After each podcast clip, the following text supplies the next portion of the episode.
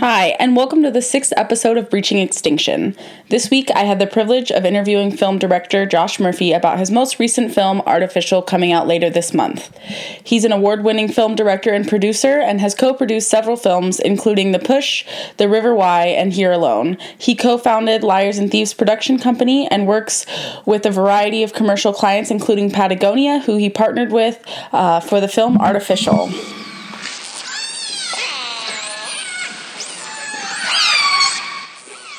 Thank you for taking the time to chat with me. So glad we could make it happen.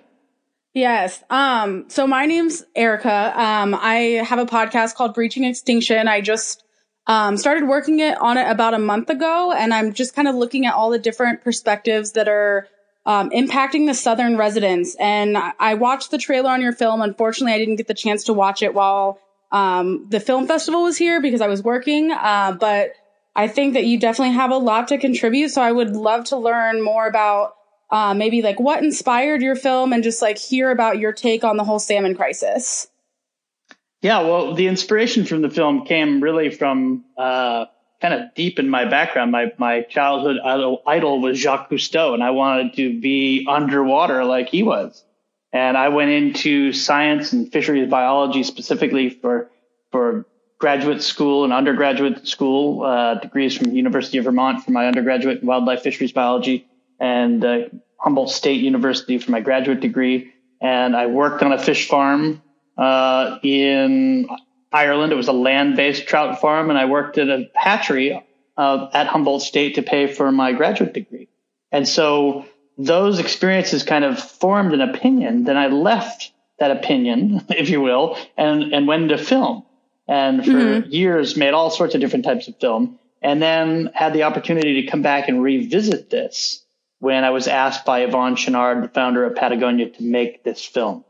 And it was really for me an opportunity to realize this vision I had as a kid, which was, you know, really when you look at Jacques Cousteau, his legacy is as a filmmaker. And I was like, I finally get to do the thing I wanted to do. And so it was a great opportunity to revisit the issue with kind of a new, very kind of clear headed, wide eyed approach. And I realized that what we're doing, both with fish farms and fish hatcheries, is we're unwilding salmon. And we've forgotten that these are kind of not only they icons of wild, but they are in fact keynote, keystone species, species in environments that, that, that require salmon to be present. And when we began telling ourselves that we could fix the problem of declining salmon populations through use of fish hatcheries and then later with fish farms for, for human consumption. I don't think we thought at the time that that was going to negatively impact the whole ecosystem, but in fact it has in many cases. The genetic issues with breeding and releasing fish in the, under captive rearing and then putting them back into the wild has real impacts on the genetic of whole populations of salmon. And what we're seeing now is that because we have this unending kind of greed, if you will, for salmon for consumption, we are trying to smash as many fish as we possibly can into these environments, which are having really negative impacts. So now in the North Pacific, between the United States, Canada, Russia, Korea, and Japan, we released 5 billion hatchery salmon into the, the ocean last year. Jeez. That's a, and that, that is a ton of salmon. It's a, it, there's more biomass of salmon going down the Columbia River into the ocean than comes back, for example. Like it used That's to be insane. that oceans provided nutrients into terrestrial ecosystems as adults return. Now we're pushing so many of these ill-equipped fish because they're just not really good at surviving. Just in a, we're just trying to, you know, invade, if you will, these environments with as many as possible, hoping that a few of them will make it through. And what's happening now is that, for example, in the, in the, the case of the southern resident killer whale, is the total population, sorry, the total size of individuals in populations is getting smaller. So because mm-hmm. there's so many more mouths to feed, if you will, we're mm-hmm. seeing the average size of salmon go down from 22 pounds a few decades ago to eight to 10 pounds. And so as killer whales go to get their meal, they're chasing using the same amount of energy and capturing a fish that's much smaller on average.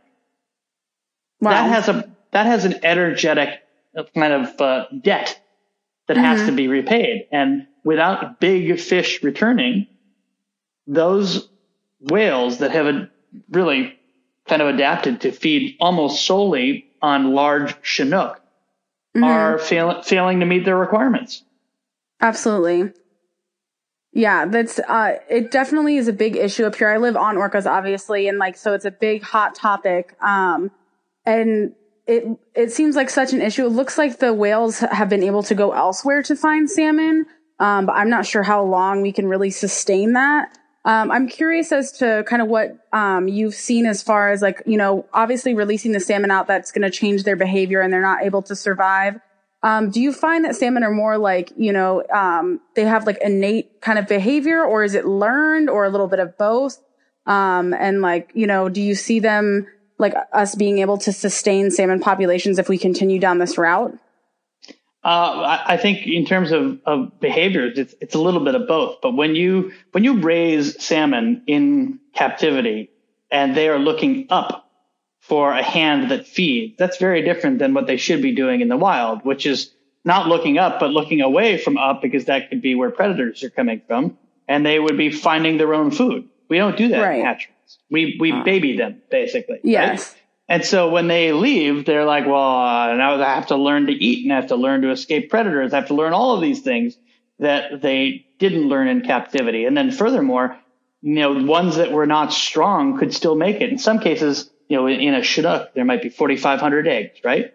Of those mm-hmm. eggs, only two or three, sometimes four, are supposed to come back as adults. That's how it's supposed to work, right? Wow. Mm-hmm. So if we had if we had all 4,500 coming back, we would be in a real dire situation because it would overpopulate the rivers.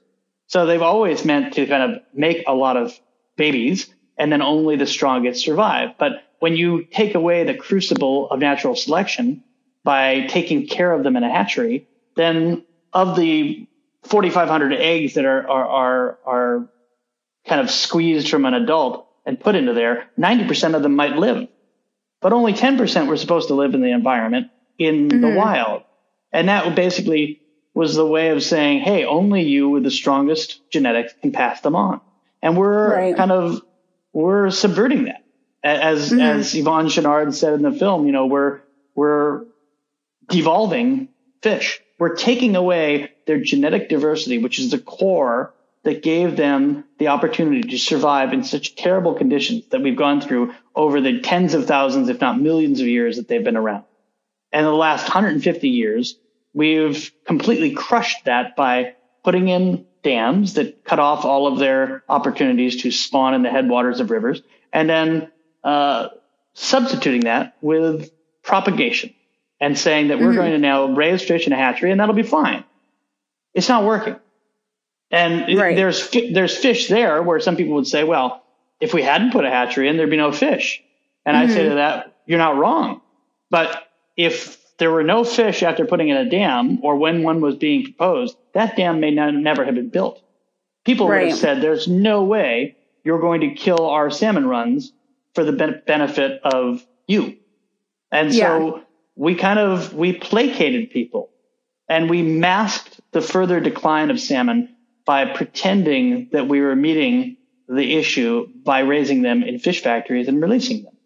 And right. we have to get back to the core of the disease, which is habitat loss and overfishing in many cases, and then mm-hmm. not just meet the symptom, which is lack of fish, because mm-hmm. we're t- treating our symptoms, which is we want more fish, but we can choose whether or not to fish. We can choose whether or not to eat salmon. Orcas can't. Right. Yeah, absolutely. That's uh yeah, that's definitely a really good point. Like, cause they, you know, a lot of people want to ask, like, you know, cause with the bigs, the bigs can eat marine mammals, and a lot of people don't really understand that, you know, when an animal has evolved for millions of years, it can't just like switch over to something so easily. Um, and I, that is the unfortunate thing with having an animal that is like specialized to a certain environment. It's just, you know, it's obviously it's very sad to see the decline of this. Um, And a lot of people do like, you know, suggest hatcheries or things like that. So, you know, I, it seems like there's so many different hands in this project to try to save the whales and to try to protect the salmon. I feel like there's a huge lack of effort on the salmon's behalf, considering that it is like an endangered species. We see so many other animals well protected. Um, but I just, you know, I'm not sure what the deal is with the dams not coming down because it seems as though if we look at it from every single perspective, like ecological, um, you know, economic, all these different perspectives, it makes sense. So why do you think, or like, you know, do you have any reasoning behind maybe why these haven't come down yet? Yeah, it's very clearly moneyed interests. I mean, there are right. the- there are there are interests both from the power that is made, although now that power is not really that exciting anymore because it's being made for a lot much a lot more than it's being sold for. So it's actually losing money in the greater power mm-hmm. production. The BPA went through Bonneville Power Administration went through nine hundred million dollars of surplus in ten years because the power that they're selling is too expensive when compared to renewables like wind and solar. And so mm-hmm. when they renegotiate their power purchase agreements, which are coming up in 2028, they're going to be mm-hmm. renegotiating against uh, the destructive technologies like wind and solar that are going to drive down the cost of, of power and therefore put something like these kind of New Deal era infrastructures at risk. And that's what's happening right now is that people are just trying to hang on as long as they can because there's certain people that make their living on those rivers, yeah. using them the way they are now. But there were certain other people that made their livings on those rivers and they were destroyed when we flooded them and we didn't think much about yeah. them. And so now maybe yeah, we have no, to say, you know, exactly. we have to think about this differently, you know? Mm-hmm. Yeah, absolutely. It's, it seems to me like it's definitely a cultural issue. And I, you know, I agree with you. Like we're treating a lot of the symptoms of these bigger issues, but I think at the root of most environmental problems and most just political problems in general is that, you know, for some reason in our culture, we just have this, we've normalized the ability to like or the inability to adapt or people not wanting to change or not wanting to progress. And you know we did it once before. Like we need to go back to the you know the times when we didn't use plastic. We had reusables. You know there's like a bunch of other ways to do it but you're completely right. You know they lived that way before. There are still people there that remember like you know oh my you know i would go to my grandma's house and and there were no dams and it was beautiful. And you know we can do it again. Absolutely. But it just you know it seems I'm not really sure what to do about these like big money interests, uh, like and all of that stuff that play into it. Um, so I don't know what to do about all that. What is? Do you have any like opinions on that? Yeah, I mean, the first opinion is do exactly what you're doing, which is engage people, tell them. Like, well, I make films to, to bring people into to issues that they may not have considered before, and I think that is a form of activism. Making a podcast mm-hmm. like this is a form of activism, saying what is happening. This isn't right like I, have I've very clearly said multiple times, if this whole hatchery idea was working, then why are all the fish that were listed on the endangered species list, uh, like 25 years ago, still on there? Yeah. Right. We, if it's, it was working, we'd all be laughing. The, the salmon would be there'd be salmon in every river. There'd be the whales would be happy. Everyone would be good. Yeah. If this absolutely. if this myth was working, right? But it's not, and so we're trying to hang on to this paradigm, which still isn't working, but we're going to keep hanging on just because we've told ourselves so. And we have to say, you know, when you look at the dire strait of something like the southern resident killer whale, you have to say, how far are we going to go to really address this? Or are we going to extinct them? And are we going to extinct salmon at the same time? Right. And that I just, it doesn't make sense to me why we have so many resources and so many people that are like so focused on the residents um, but also so many other different kinds of animals, and we can't seem to recover them. But then, uh, you know, that stems back to this inability to adapt to things or like unwillingness at least. And I don't, you know, I don't think it's an inability. I guess that's probably the wrong word to use, but it's just an like people just don't want to, and we have to figure out how to change that and like, you know, prioritize certain things. But I think that this idea of, you know, like money obviously always gets in the way and makes things a little bit more difficult, but we're living a very manufactured lifestyle.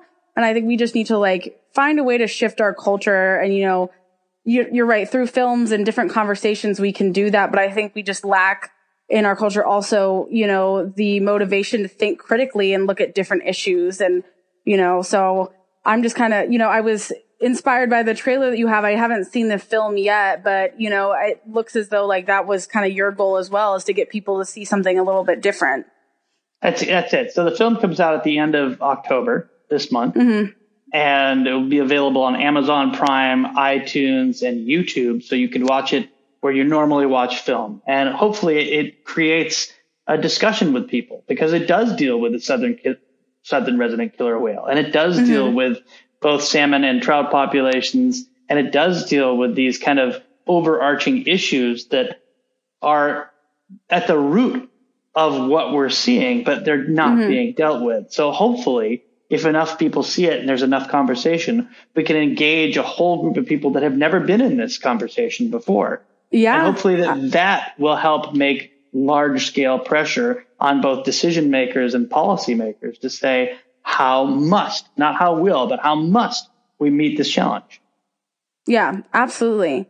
Um, yeah, that's, that absolutely needs to happen. I think, you know, there's a lot more activism and things like that going on. And I think, you know, people like Greta Thunberg and whatnot are starting different conversations with people. It's like, you know, the environment and climate change is a hot topic right now. And this is just something that contributes. But I think, you know, there's such, um, there's not a ton of access for just like, you know, people who aren't super interested in the environment to, um, find different resources. I mean, there are things out there, but they have to be motivated to do it. And I think, you know, having, you know, different conversations or challenging conversations can kind of involve or intrigue people into that process. Um, but yeah, I'm just kind of, you know, I'd like to find more alternative ways to get more people involved because I think we've gone down this route of like, hey, you know, we're passionate about these animals and like things are dying. So I don't know how to you know, maybe start a new conversation to get more people to think and get more people involved. Um, yeah, but, it, I yeah, mean, I that's, that's, that's just my the, sense. Well, I mean, the, the people have to care about something before they want to get involved. I mean, mm-hmm. when you, mm-hmm. when you see our, our distracted society these days that we're, we're all staring at screens and, and sometimes instead of, of looking around us and, and, and respecting kind of the beauty inherent around us, we, we sometimes forget that all of that beauty will go away unless we say, Hey, it's important don't let it go. Yeah. And that's Absolutely. that's what we have to remember. Mhm. And I think if people honestly like just take a few moments like to just like look around where they are and just like notice like birds or plants or things like that, like literally it just takes like 30 seconds of awareness. I think that you can develop that sort of appreciation and you know, not only is this like, you know, not only do we need the environment to survive, but I think it's just like really nourishing to the human soul to spend time in nature and to develop that appreciation. But we've somehow gotten so disconnected and we need to get back on track and finding a way to get people to connect to the environment and to care and not only just see it as, you know, a resource or something that we need to survive, but, you know, see the passion and energy that comes from it, if that makes sense. It does. And then hopefully you take that action and passion, I should say, really, and, and do mm-hmm. something because, you know, in this case with, with, with water issues, with salmon issues, which of course are what's impacting the southern resident killer whale, you can mm-hmm. do something right in your backyard. You can mm-hmm. help out groups that are working on water quality, river restorations, habitat improvements, fishery work. You can volunteer. You can find somebody by mm-hmm. just reaching out and touching your local water and saying, this river is important to me. How can I help it? It's that mm-hmm. immediate. Right.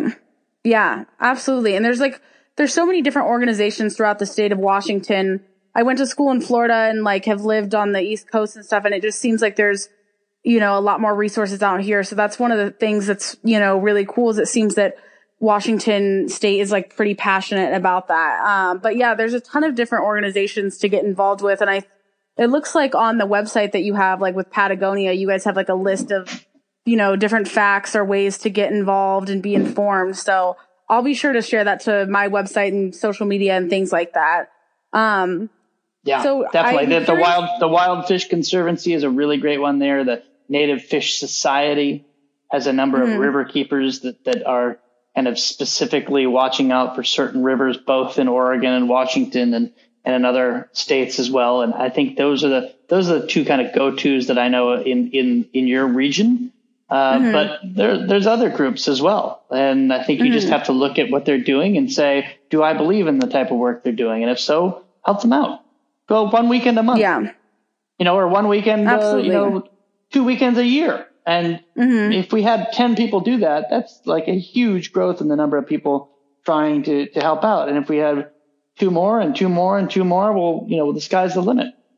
Yeah, absolutely. And then just, you know, builds on from there and snowballs. Um, was there anything that you found particularly surprising when making this documentary? Yeah, I think the thing that most surprised me was just the belief that we had created that we could outdo nature. Mm-hmm. That when when you look at what we've done in every other animal that, for example, the Fish and Wildlife agencies manage, not one of them is done like this. We do not mm-hmm. stock deer and elk. We don't raise and release them. We don't have hatcheries for ducks and geese. We give them mm-hmm. refuges. We, right. we, we, we, we engineer humans out of the equation to allow nature to do its work. But mm-hmm. in the case of, and that's certainly the case with, with, with whales too. We're trying to get humans yeah. back away from them. But in salmon, instead of doing that, we're doing the opposite, right? Where we're like, no, we got to get right in there and we got to yank out their eggs and yank out their sperm and combine them by hand and raise them into captivity and put them in trucks and drive them to places and put them in the water and put them in airplanes and fly them into lakes and high, you know, you know, upper watersheds and rivers. It's like the opposite of letting nature do its work. Right. I think that's what was surprising to me was why have we lost faith in nature's ability to make what was wild wild again? Yeah, absolutely. I'm it's crazy to think that somebody like came up with that idea. Like, yes, I'm going to, you know, take these fish, and we're going to tear it apart that much. I mean, yeah, nature has always kind of it's always taken care of itself, you know, and if you let it run its course and you, you know, don't idle with it too much, the you know the things that are meant to survive will survive. Um, but yeah, that's that's definitely a really interesting point. Yeah, um, I mean the um, best the, the best hatchery is a healthy river. If we can take care mm-hmm. of rivers and limit our harvest, which is a big one for people, and they don't like to hear that. They don't want to hear, mm-hmm. "Oh, don't tell me I can't catch fish." Uh, yeah, nature can come back, but when we continue to overharvest in some cases, and certainly overdevelop habitat and mm-hmm. not give fish the opportunity to rebuild, then of mm-hmm. course they're always going to be on the edge of extinction. And that's where we're pushing right up to that now. And we're, we're watching populations just blink out. And that is, that is like shameful, really. It is absolutely. And the fact that we like, there are so many resources and efforts. And like you said, we just keep trying the same thing. And like if you, that's literally the definition of insanity is like doing the same thing over and over and expecting a different result. And like it is absolutely ludicrous that you know our politicians or different communities feel that you know we're we're just going to keep trying the same thing because that's the original idea. Like you know right. we should be in, yeah, embarrassed that you know we're like we're supposed to be the smart species right? Like the most evolved. Like why are we not evolving to like adapt our practices and you know, try something different. Like, what's the worst right. that can happen? We, we mess up. Okay. Well, then we try again. Like, go back to the chalkboard until we figure something out. It's, you know, it's not that like difficult. That's about Homo sapiens, the wise one. That is what we yes. are. We're supposed to be that. But I, yeah. You know, Carl Safina, one of the characters in our film, said, I, I think we're really just clever. And we're, we're, we're, we've come up with, with what we think are clever fixes. But if we were really mm-hmm. wise, we'd recognize the much larger impacts we're having and address those and yes. not try to engineer our way out of something. Like we can engineer fixes to things we broke in terms of mm-hmm. like restoration of rivers, but you know, with all of the technology we have, we still cannot build a flower. Right. Yeah, absolutely. It's just, it's interesting because I think, we, you know, we just are trying to, yeah, engineer our way out of symptoms instead of actually looking at the root. And you know, one of the questions that I've asked myself throughout the course of this project is like, what makes humans different from other animals? And honestly, I think it's just ego and our ability to destroy ourselves, you know? Um, cause well, some would, some, some would say it's all story because when you really look at it and, and Carl Safina, who's a spectacular writer, good friend of mine, and he says in our film, you know, you could say that all of the, the, the, the things we learn, we learn from the stories were passed down. But you could mm-hmm. also say that then all the problems in the world are symptoms of stories that we got wrong, stories that we misunderstood deeply. And mm-hmm. really, when you think about it, that is it. Like humans have created a story. We created mm-hmm. a story that we have used, for example, in the Bible. And we've said the Bible tells us that we should have dominion over all the animals and plants. But that dominion has led to the, uh, you know, extinction of those things. That's not, we're not being stewards of that. That's a story we told ourselves. There's oh, stories yeah. in government. There's stories in law. Law is a series of stories that we ensconce into our societies to say what is right and wrong. That's a story. And so mm-hmm. until we rewrite those stories to say, for example, the loss of, of salmon or the extinction of southern resident killer whales is abhorrent, then we won't follow our stories.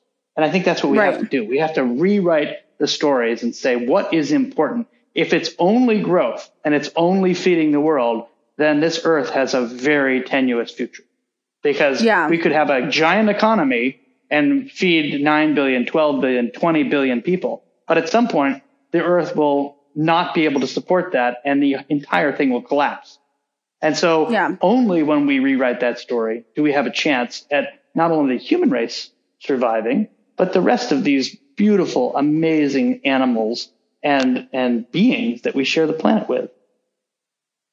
Yeah, absolutely. You know, we don't want to take them down with us. Um, but absolutely, we need to like just look at things as mistakes and be okay with that.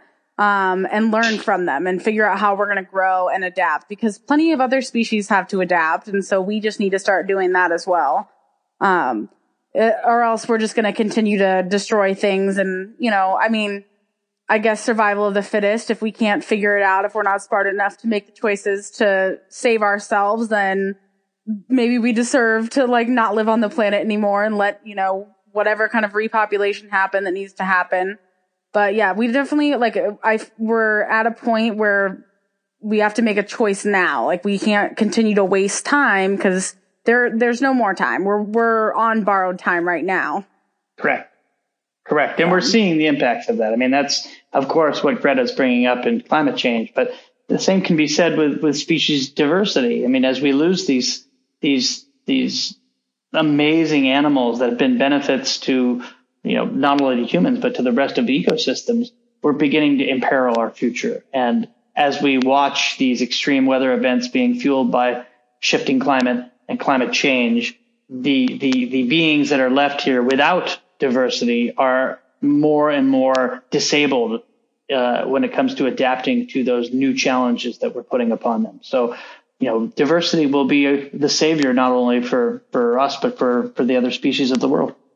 Right. Absolutely. Um, so I know you talked about like on the individual level, like what people here locally can do. Um, but what about, you know, those people that are in the Midwest or somewhere where maybe they're not around salmon or they're landlocked or something like that, what can, what would you recommend to those people who want to get more involved or who have a passion for this sort of thing? Well, I mean, bass are now the most stocked fish in the country. We're, we're, mm-hmm. we're taking Florida bass because they grow bigger in Florida and we're stocking them all throughout the United States and we're, we're killing off local populations because again, people want fish to catch. And so they'll do it at whatever level they can. And we're doing this with all sorts of species of aquatic animals. And I think mm-hmm. that's something we need to kind of reconsider and say, mm-hmm. again, well, why are we doing this? Why aren't we protecting and celebrating those local species that have such beauty? It's not just about bigger, faster, better. It's about the beauty of local native populations and how unique they are. And that's what we should be celebrating, not only for salmon and certainly not mm-hmm. only for aquatic animals, but that's kind of the focus of the film. And I think yeah. that can, that's applicable anywhere there's water. Hmm. Absolutely.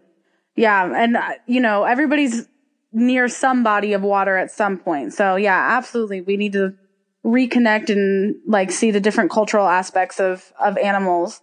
Um, was there anything from this that you like learned um maybe that you didn't expect to i know you said like it was you didn't expect to see um like you know how genetically modified things were Um, but like, I don't know, what are, are your hopes for the future or do you see hope for the future?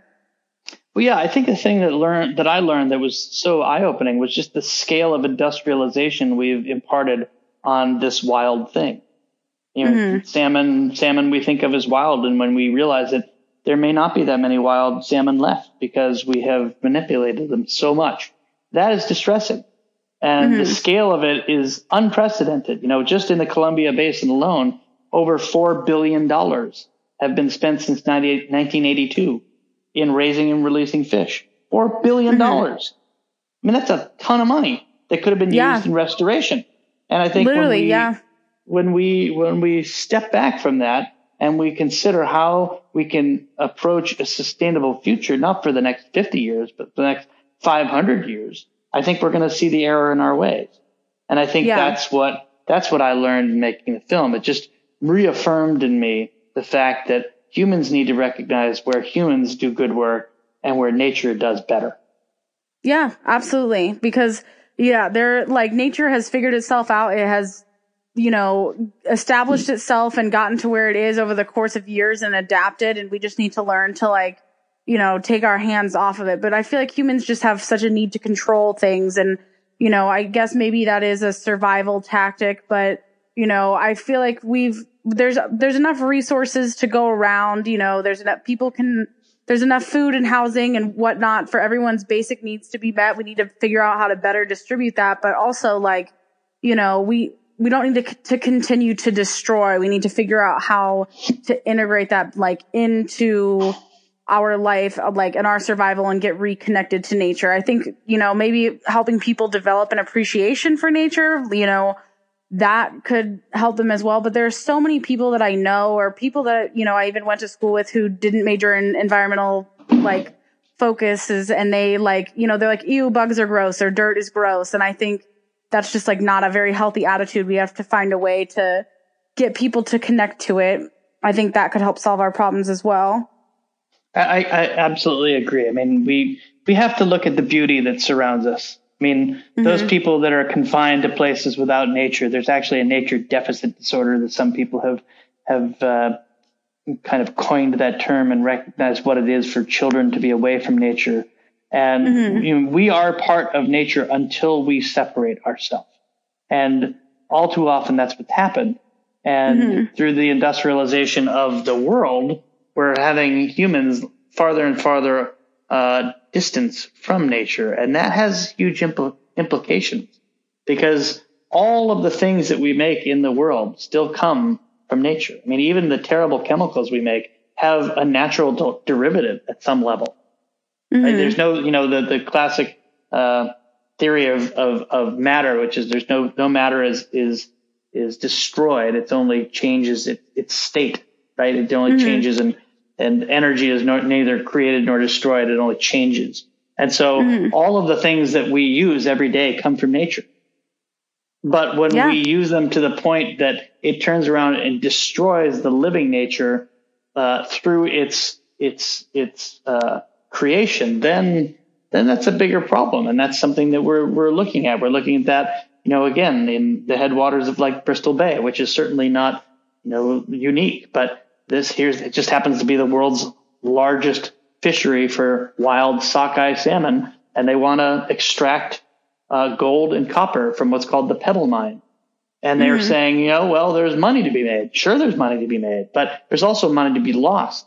But because mm-hmm. if, if something happens with that mine and it wipes out the last biggest run of salmon, that's gone forever. And guess yeah. what? Gold and copper, you'll get what you need out of it, and then you'll leave that alone, and you'll walk away from that mine and you'll never revisit it again.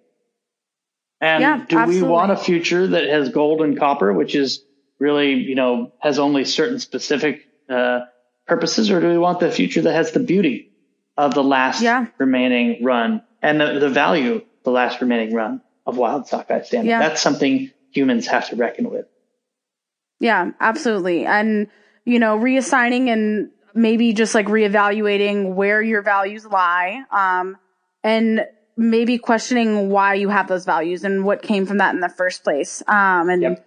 reassessing where, you know, like really what matters at the end of the day because i think so many people care way too much about money and that like gets in the way of so many things and you know causes so many issues and just feeds into this problem of having like an ego and whatnot and yes money is important and we do need it just because that's how our world functions um, but i you know that's not the only thing that's valuable and i think at the end of the day sometimes people forget that you know our environment is valuable and we have to take care of it. It's not all about us, you know? Correct. There's so many Correct. other species and these are lives, whether you, you know, believe it or not, or you have like some sort of spiritual whatever, like these like are other beings and they deserve to be on this planet just as much as we do. That's so, correct. Yep. you know, we just Yeah, gotta, as I say, wild matters. Mm-hmm. Yes. Um, so I saw like the little slogan on um, the website that you guys have for this film. It says the road to extinction is paved with good intentions. Can you elaborate a little bit on that? Yep, and then I probably have to go after that because I have another Okay, call yeah. coming through after that. But the, the the idea of of of that kind of log line, as we call it for a film, is to call out the fact that this paradigm that we have embraced was one that we thought was helping. And that makes it especially mm-hmm. hard to change because people still believe in the idea of helping nature by trying to replicate it. For example, when you're raising fish in, in domestication and releasing and people think, Hey, I'm mm-hmm. doing the right thing. But that was again, the story we told each other without knowing whether or not it worked. We had no scientific basis of it. We just, just believed in it. And so mm-hmm. when we, when we continue to do something that has inherently been shown to be a problem, but we do it because we still believe in the, the original story, then those things that we think are helping are actually leading to the destruction of the thing we're helping. And I think that's mm-hmm. something that we have to remember. And that's why we mm-hmm. use that term, the, the road to extinction is paved with good intentions, because in mm-hmm. following this issue, we realized that people originally thought they were helping and then only later realized they might not be, but they just are resistant to change in light of that new information. And we have to now, we have to use science as our guide. We have to Absolutely. say, what do the facts tell us, not just our belief systems, and then make decisions around those. Awesome. Well, thank you for your input and also, you know, thanks for taking the time to um, participate in this. Um, I'm really looking forward to watching your film when it comes out. Um, but yeah, thank you so much. Thank you for having me. It was really a pleasure. Awesome. All right. Well, enjoy the rest of your day. Okay, sounds great. All right. Bye bye. Thanks for joining us and check out Artifishal available on Amazon, iTunes, and YouTube later this month. I'm excited to expand this project and will be releasing shorter 10 to 15 minute episodes called Porpisodes on Mondays, answering listener questions and discussing a variety of topics.